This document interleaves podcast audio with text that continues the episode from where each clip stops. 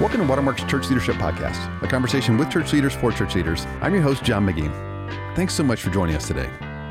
Well, hey, friends, we've got a really fun episode today. I am joined in the studio by Ashley Lawrence. Ashley is the project coordinator for Watermark Resources and has been a part of, Ashley, I think probably 50, 60 of our last episodes here. And this is the first time the audience is about to hear your voice. So, welcome to the show, friend.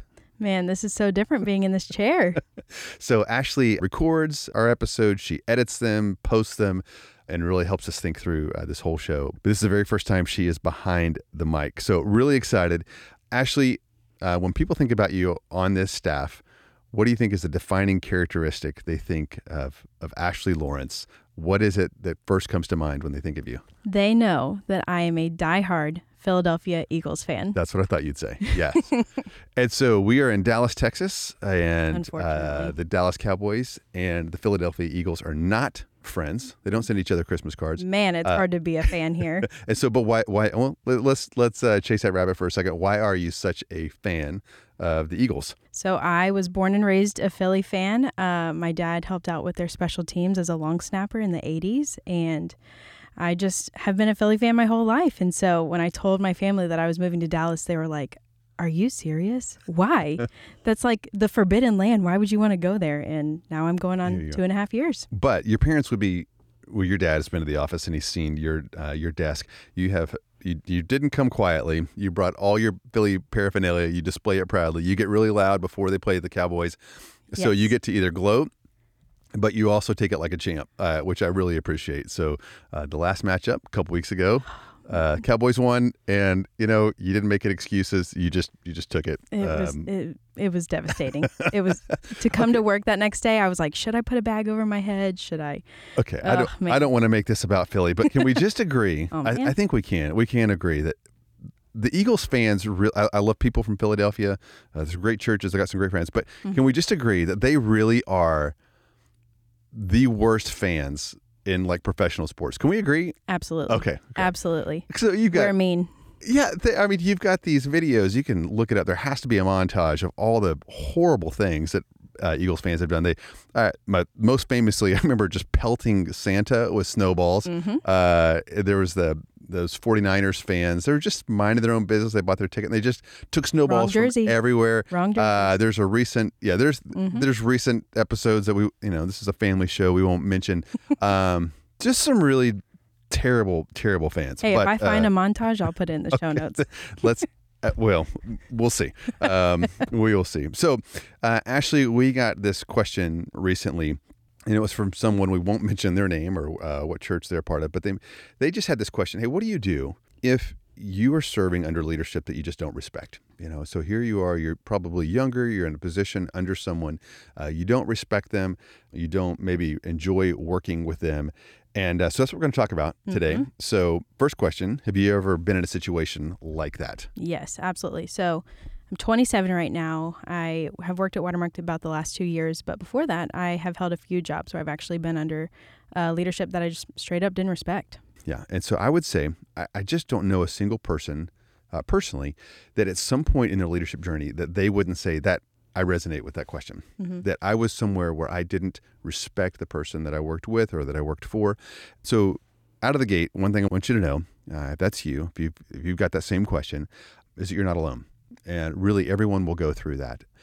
The second thing I want you to know is that it's probably part of your leadership development process. And the reason I know that is uh, a leaders that you know I've talked to will always talk about kind of their journey. In fact, one of my mentors in, in seminary uh, a guy named Howard Hendricks said that he actually learned more from bad leaders working under their leadership than he did under good ones. And so he was mm-hmm. really, you know, after the fact, he was very, very grateful for, uh, you know, for the people that he served under that honestly he didn't have a, a whole lot of respect for. But the second is like uh, not just people that I that I know, but you read biblical narratives, you read David, you read Joseph. they worked for some really bad bosses, some very unchristianly self-absorbed, narcissistic people. And that was actually part of what, what God was was doing. That was part of His plan. That was part of the, path that He had for them. It wasn't they didn't take a wrong turn. They were actually on the right path, and I think that would be important to know. And then third is you know how you handle this really is going to have a lot to do with the next uh, seasons of your ministry. And you can come out, you can really become better, or you can, you know, I mean, not to be cliche, but you can actually become bitter. And mm-hmm. you you have hundred percent control not over the person uh, that you report to, work with, or that's on your team, but you have hundred percent control over yourself. And this could actually be could actually be a win if, if you're in this position. I'm sorry but I'm also not sorry because it's probably part of God's plan. So, mm-hmm. Ashley, as we have this conversation, from your perspective, what's what's the first thing we need we need to know? Yeah. So when I was thinking through this, I was thinking through motivation and mindset. And so when it comes to motivation, I just want you to picture this. Picture you're the person that's sitting under this leadership and you're thinking, man, why are we doing this? It seems lame. This is such a waste of time. Why am I doing this work, even if it's just going to get disregarded or unnoticed? Or maybe you're the person that is gossiping behind their back about how bad of a decision it was, or you assume the worst and you negatively interpret your leadership's actions, or you show up to work and you're already checked out, you do the bare minimum, you scroll on your phone all day, and you find some other way to fill your time because your work is no longer these, you. These are hypothetical things, of right? Of course. Yeah. I've never thought any single one of these. Okay. Absolutely not. So if, but if they did, yes. Uh, if someone, not you, someone. Yes, someone uh, other than me. Yes. yes. So I just want to acknowledge that I think that it's really easy to stay here because it's kind of comfortable to sit and stew in your bitterness because it kind of feels like you're justifying your feelings. And so the next question is how do we get out of it? Where does your motivation come from? Uh, what motivates you to go into your job every day? Do you think it's recognition? Is it having leadership pick your idea? Is it money or a paycheck? I think that you have to kind of get yourself out of that mindset and think, well, what's motivating me to come and do my job every day? Thinking back to my story, I just want to say that I get it. And something that's important that I want to note is that I could have been misinterpreting the motives behind my leadership's decisions. Yeah. I was young, I was in my early 20s. Like I mentioned, I'm 27 now. And I straight up could have been wrong. I could have been right, but I also could have been wrong. But that's honestly just how I felt. Yeah, that's good. So I, I love that. I love the way you started. You could have been wrong. And here's if I had to make a uh, prediction probably 20 years from now, you're going to look back because this is what I want everyone to know. 20 years from now, you're going to look back and you're going to go, actually, some of the things that I was concerned about, frustrated by, that I, did, didn't respect them for uh, were valid. Mm-hmm. That, you'll have a bucket of those things.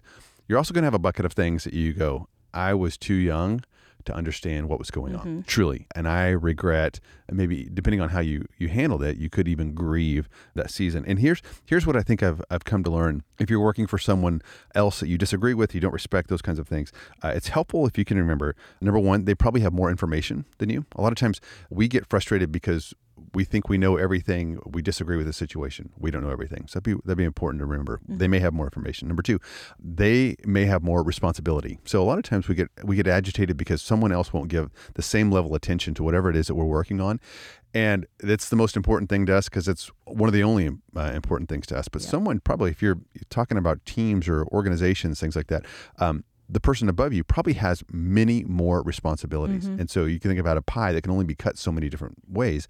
And you need to remember they have more responsibility, therefore, they can't be as excited uh, or give as much attention to the thing that you're excited about. And then, you know, number three, they have more experience. Now, totally. So hopefully they've learned from that experience, but there might be some things that they don't jump on the way that you would want to. They don't uh, get excited about the way you are because they've seen some of it before. Mm-hmm. And that's going to make a whole lot more sense 20 years from now. So I don't think you mm-hmm. can zero zero out uh, your regrets, but you really can minimize them if you keep those three things mm-hmm. uh, in mind, which I appreciate you just said, hey, keep that other person in mind. Have some empathy uh, for them.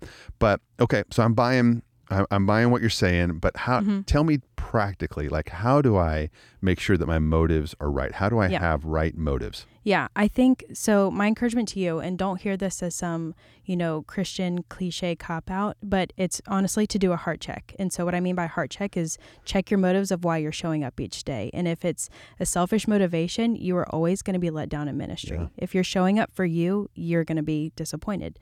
And so, uh, two verses that I think of when I come to why God reminds us about how we should think about work are Galatians 1:10, which just says, "Am I now trying to win the approval of human beings or of God, or am I trying to please people? If I were still trying to please people, I would not be a servant of Christ."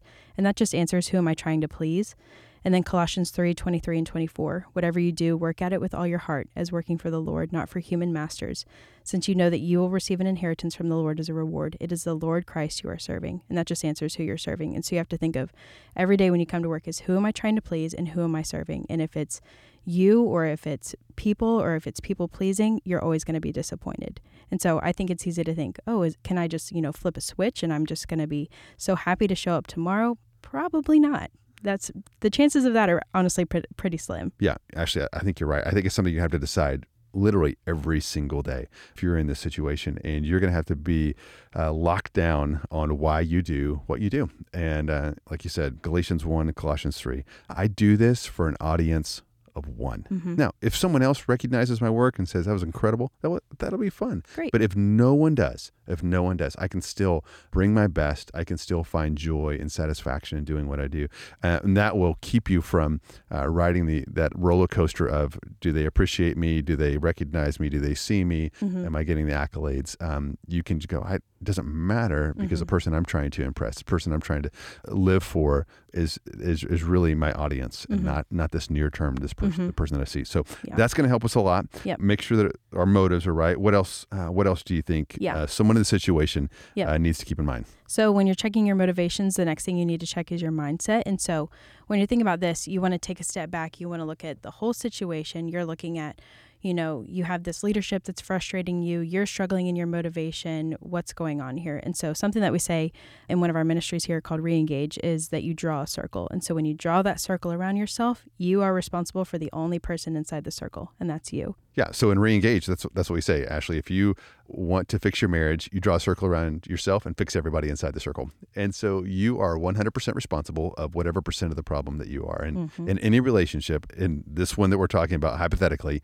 you're going to play a part in what's not not best and it may not be 100% you know let's just say it was 10 you are now 100% responsible for your 10% that you bring to the problem and so the mentality of working on yourself first gives you so much power uh, mm-hmm. to, to bring about change because yeah. you can do anything you want uh, in that circle you have maximum control over mm-hmm. there you're not you're not a victim yep. in that circle and that that's your first step i love that you said that that's, that's your first step you always have a lot of control you don't you're never blocked you know or kept from uh, moving forward if you're working on yourself. So, what what are the thoughts uh, yeah. on that, Ashley? Yeah, I think so. You're sitting in the circle. You've drawn the circle around yourself, and I I want to point out. I think it's going to be really easy when you're at this point to point the finger at everybody else in this situation where you're feeling frustrated. Yes. However, it could be true that they are bad leaders. It could be true that you were under a frustrating leadership.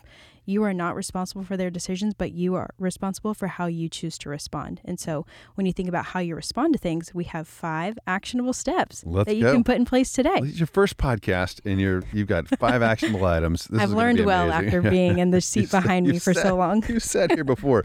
Uh, okay, so let's lock down mm-hmm. uh, why why we do what we do. Um, we, we do this uh, for an audience of one.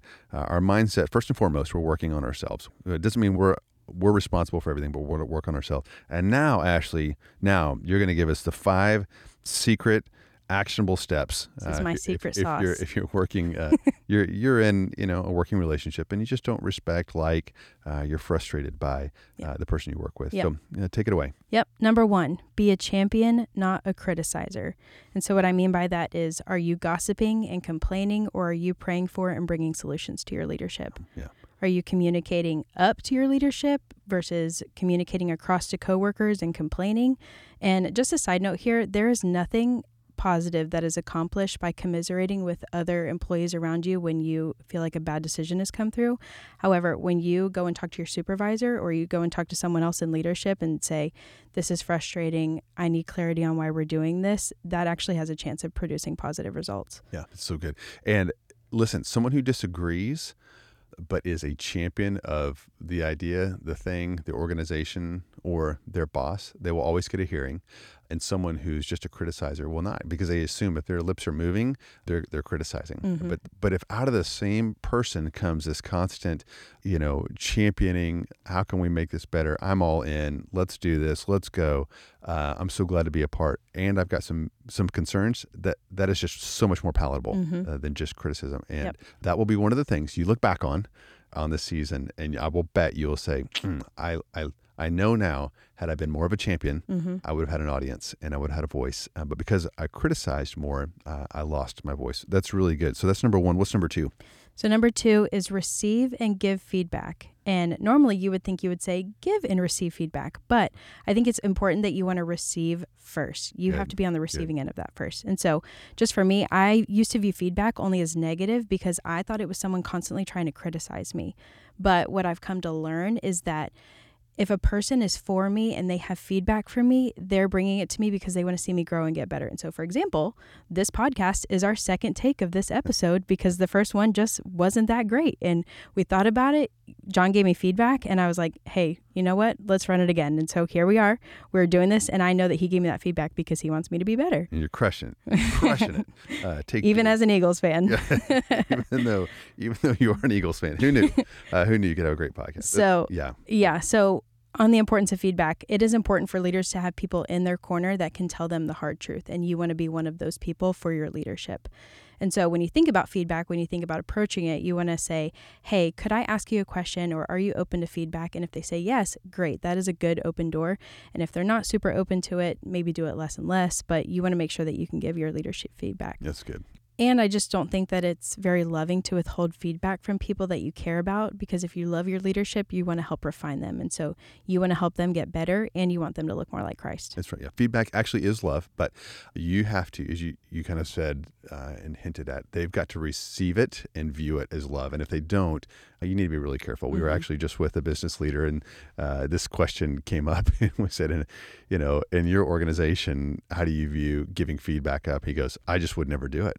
I would never do it because literally it's a death sentence. Mm-hmm. So I think you need to know uh, who it is that you're talking to, but yep. we're going to assume uh, that you've got uh, well adjusted, emotionally healthy, spiritually mature people that you're dealing with, or at least that they want to be. And so if you frame it as, hey, uh, are you open to some feedback? Mm-hmm. You know, I've, I've, got a couple of, I could be wrong, totally could be wrong, but this, I'm wondering this, or I'm seeing this. Are you seeing this? But even the way you phrased it, Ashley, you receive feedback and to mm-hmm. give it mm-hmm. rather than give it and then receive it. And when you model that, it becomes so much more mm-hmm. easy for someone to receive it from you when you're constantly asking for it. And so it's a re- really great way to say that uh, receive feedback and also give it. So yep. uh, be a champion, not a criticizer. Uh, receive, almost said uh, give, but receive and give feedback. What's number three? So, number three is assume the best about your leadership team. And so, what I mean by that is if you negatively interpret their actions or motives all the time, that's only going to hurt yourself. That's right. Believe the best. And if you can't, ask for clarification. So once a decision is made, uh, something is put, um, you know, uh, into place, into action, and you don't agree with it, at least try uh, to find a way to give them the benefit of the doubt to believe to believe the best. And now, if you can't, you can always again ask for clarification. You can um, you know you could have a conversation. But a lot of times, if you'll just take away your first initial visceral reaction, mm-hmm. uh, which oftentimes is negative, and you just go, okay, what could what could have been behind this? What would I do if I were them? How would I think about this? And you can probably find a way to go. Ah, that's probably what was going on, uh, rather than just ginning yourself up, you know, with this confirmation bias on the negative side, looking mm-hmm. for the negative. If you believe the best, assume the best, then oftentimes you can interpret the data, which is not to be disconnected from reality. I'm not, I'm not talking about living in an alternate universe where mm-hmm. you uh, where you see things that are horrific as good. But if you if that's your posture is I believe the best, and um, and then you know a lot of times that's going to become easier if relationally you're in a good spot with mm-hmm. them. There's any unresolved conflict, uh, and if there's been proximity. And yeah. so a lot of times when I'm not with people for a long time, uh, it becomes harder for me to believe the best. When I've spent a lot of time with them, I just automatically believe the best. And uh, mm-hmm. also, if I'm in conflict with them, I will tend to negatively interpret anything they say, anything they do. And if we're whole and we're good, then I just believe believe the best. Mm-hmm. So make sure you get a little bit of time. Make sure that you are working through any conflict. So so good. Assume the best. What else? So, number four, this is probably one of my favorite ones, but it is find people that are thriving. So, you want to look around your organization and find people that enjoy coming to work, that they love what they do, they want to encourage others. You want to be around these people, you want to ask them questions, you want to learn from them. And I think often motivation is going to come from watching other people motivate people. And so, you might be thinking, Ashley, I'm looking around my organization and I don't see anybody that is thriving. I don't see anybody that is just, you know, so joyous to come to work today. Great I have great news for you. You get to be the catalyst for this. You get to be the first one because it's so contagious throughout your organization. Yeah. Well, and this is also a time, it's an amazing time to be alive. You can listen to podcast and you know metaphorically you can have lunch every day, uh, with somebody who's positive who is trying to bring their best irrespective of circumstances you can learn a lot from people but your point is, is really well made. Flock to the people who are doing well, who are energetic, and you'll become like them. Mm-hmm. If you spend time with those who are naysayers and negative and always, you know, always see the worst possible motives in whatever's going on, then you'll you will become like them. You are shaped by the people you spend time with. So that, that's really really good. Yep. Uh, anything else in terms of the tips and tricks? Yep. So the last one that we've got, and probably the most important one, is to pray constantly. And so if you feel frustrated by your leadership, if you're struggling with motivation, if you're like, I don't want to be here anymore, pray for them. It is so much harder to be bitter towards someone when you pray for them. Yeah, it's good. Always, we are to pray for our enemies, and uh, you're probably not enemies with your with your boss, with your teammate, but we're to pray for our enemies. Surely, we're supposed to pray for those you're with. And there's something about seeing someone as a child of God, as someone highly valued, created, gifted by God, and uh, you pray for uh, the best. And uh, you tend you tend to uh, really be for them in a way that uh, you wouldn't have been otherwise. So Yep. really, really good. Yep. Actually, I want to jump in here for a second because uh, someone's listening to this and they go, I've, I've, I've done something uh, similar to Ashley's, um, you know, Golden Five Rules, but uh, it's been a while. Man, what what do I do? Mm-hmm. And uh, you know, you never want to give advice without all the information. But th- here's something I do want to say: it can be okay to leave. Mm-hmm. It can be okay to leave. And most people that are listening to this are Christians, which means that, you know, by very nature, we're supposed to be forgiving. By very nature, we're, we're living for the other side of eternity, not this one. We're, we don't have to always optimize everything on this side because if we're doing something that you know we feel like contributes to the the kingdom cause like it's it's okay if, mm-hmm. if our lives aren't amazing and, and joyful so all those things are true However, because of our faith, sometimes we can feel a sense of responsibility that may or may not be there. Now, if your organization's in a time of chaos, transition, eh, it might not be the time to leave. but if that's not the case, and you've been, you know, enduring, you go like, my my heart's in a good place, it can be okay to leave. And mm-hmm. and there's going to be just a couple people that listen to this. They're going to be in a situation where people will use some type of spiritual guilt to keep them there. So the person above them will say, "Hey, if you loved God, you wouldn't leave. If you loved God, you would stay. You would endure. Uh, you wouldn't complain. You would be totally fine with this pay cut, whatever it is." And uh, maybe the answer is, is maybe to that. However, that's probably not for them to decide. That's for for you to decide. And so I wouldn't let I wouldn't keep myself in a position where people were somehow manipulating me with uh, spiritual platitudes or telling me this is God's will. Those kinds of things. Th- They could be right, but it doesn't mean that they are. And it, it's okay. It's okay to leave. Don't be quick to leave. But if you uh, you feel like you've you've done all you can do, you've worked on yourself, you've prayed, and, and those kinds of things, it's it's okay.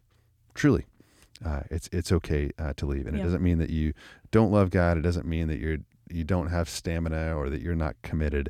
It could just mean that it's time to do something else, and Yeah. that's oftentimes a part of a leader's journey. So there are there are some people they start a church when they're 22, and you know they preach their last sermon 80, you know, the week before they die in that same church. That that happens, uh, but for many of us, it will be different places, and simply that just doesn't mean it's it's a bad thing. It could be just the next the next season. So, Yep. really helpful thoughts, friends. Anything else before we kind of uh, wind this one down? Yeah, I just have two quick reminders. So, say you choose to stay and you're operating under that leadership still, I just want to leave you with these two little tidbits. And so, one, something that's said around here a lot is that committing to leadership is committing to being misunderstood. Um, John, I've heard you say that a lot, but Yeah. I think that being a church leader is a high calling with great demands, and it's honestly often marked with loneliness, self doubt, and a lot of unrealistic expectations. So, be thinking of that when you're thinking about your leadership, thinking about their side of the coin as well. And so, honestly, the best thing that you can do for your boss is to pray for them. Yeah. Um, and then the other one, and probably the most important one, is that God does not waste your time. And so you might be thinking, man, I'm wasting my time here. I should be doing this, or maybe I should go and do this job or whatever. You know, God has you in your present season for a reason. And so don't think that your time is being wasted. He either has you there to learn or He has you there to grow. And so just be thinking, what lesson can I be learning in this season? So good. Such a great last point. You're not wasting time. God doesn't waste anyone's time, right? He's he is wise, he is sovereign, he is in control, he's directing steps. And even if things are tough, He's there with you. The Lord is with you, and He's growing you. He's mm-hmm. he's, he's, forming Himself in you, and you're learning how to trust Him. And so, a book we've referenced uh, before here, The Tale of Three Kings. It is just such a great framework for young leaders, especially when you're young. You want to make sure that you're not an Absalom, and when you're old, you want to make sure that you're not a Saul. You, know, you just want to have the heart of David. And surely David would have been tempted to think in the early days, God's wasting time. Like I'm, I'm on the wrong path and it turns out he was on exactly mm-hmm. the right path. And so that could be a great read if you haven't. But friend, this is really really fun. It's fun to have you on this side of the podcast. It's fun to be in this seat. You did a great job. And I will say there was nothing that you said Ashley that I haven't seen you practice and implement. So you weren't asking people to do anything that you haven't done yourself that you don't model and uh, everything you just said I, I could give examples uh, for and you know, even uh, I'm sure you, you show me a lot of grace, and uh, but I never feel like you question my motives. You you you ask me questions, but you don't question my motives. You're a, you're such a big fan of, of everything uh, that we're doing. You you give and receive feedback really really fluidly and uh, naturally. And again, I, I, just I know that you assume the best about me and everyone else you work with. Mm-hmm. So uh, thanks for having integrity for everything that you said there, and uh, it's always fun to work with you, friend. So thank you. Hey, and, it's fun uh, to be here. Yeah. If you want to uh, give a shout out to Ashley, you can reach us at clp at watermark.org, clp at watermark.org. We'll take any uh, questions, any ideas for future episodes. Um, but friends, hopefully today there was something here that would be um, helpful to you if you are a young leader working for someone you don't respect and also older leaders uh, to think about what it would be like to be under your leadership? And would you respect you? Would you want to work with you? Uh, would you be blessed? Would you have a sense like you're growing and and better because you work for you? Great questions to ask. Uh, but friends, we hold you in high regard. Keep going. Keep doing what you're doing. God bless you, and we'll talk to you again next time.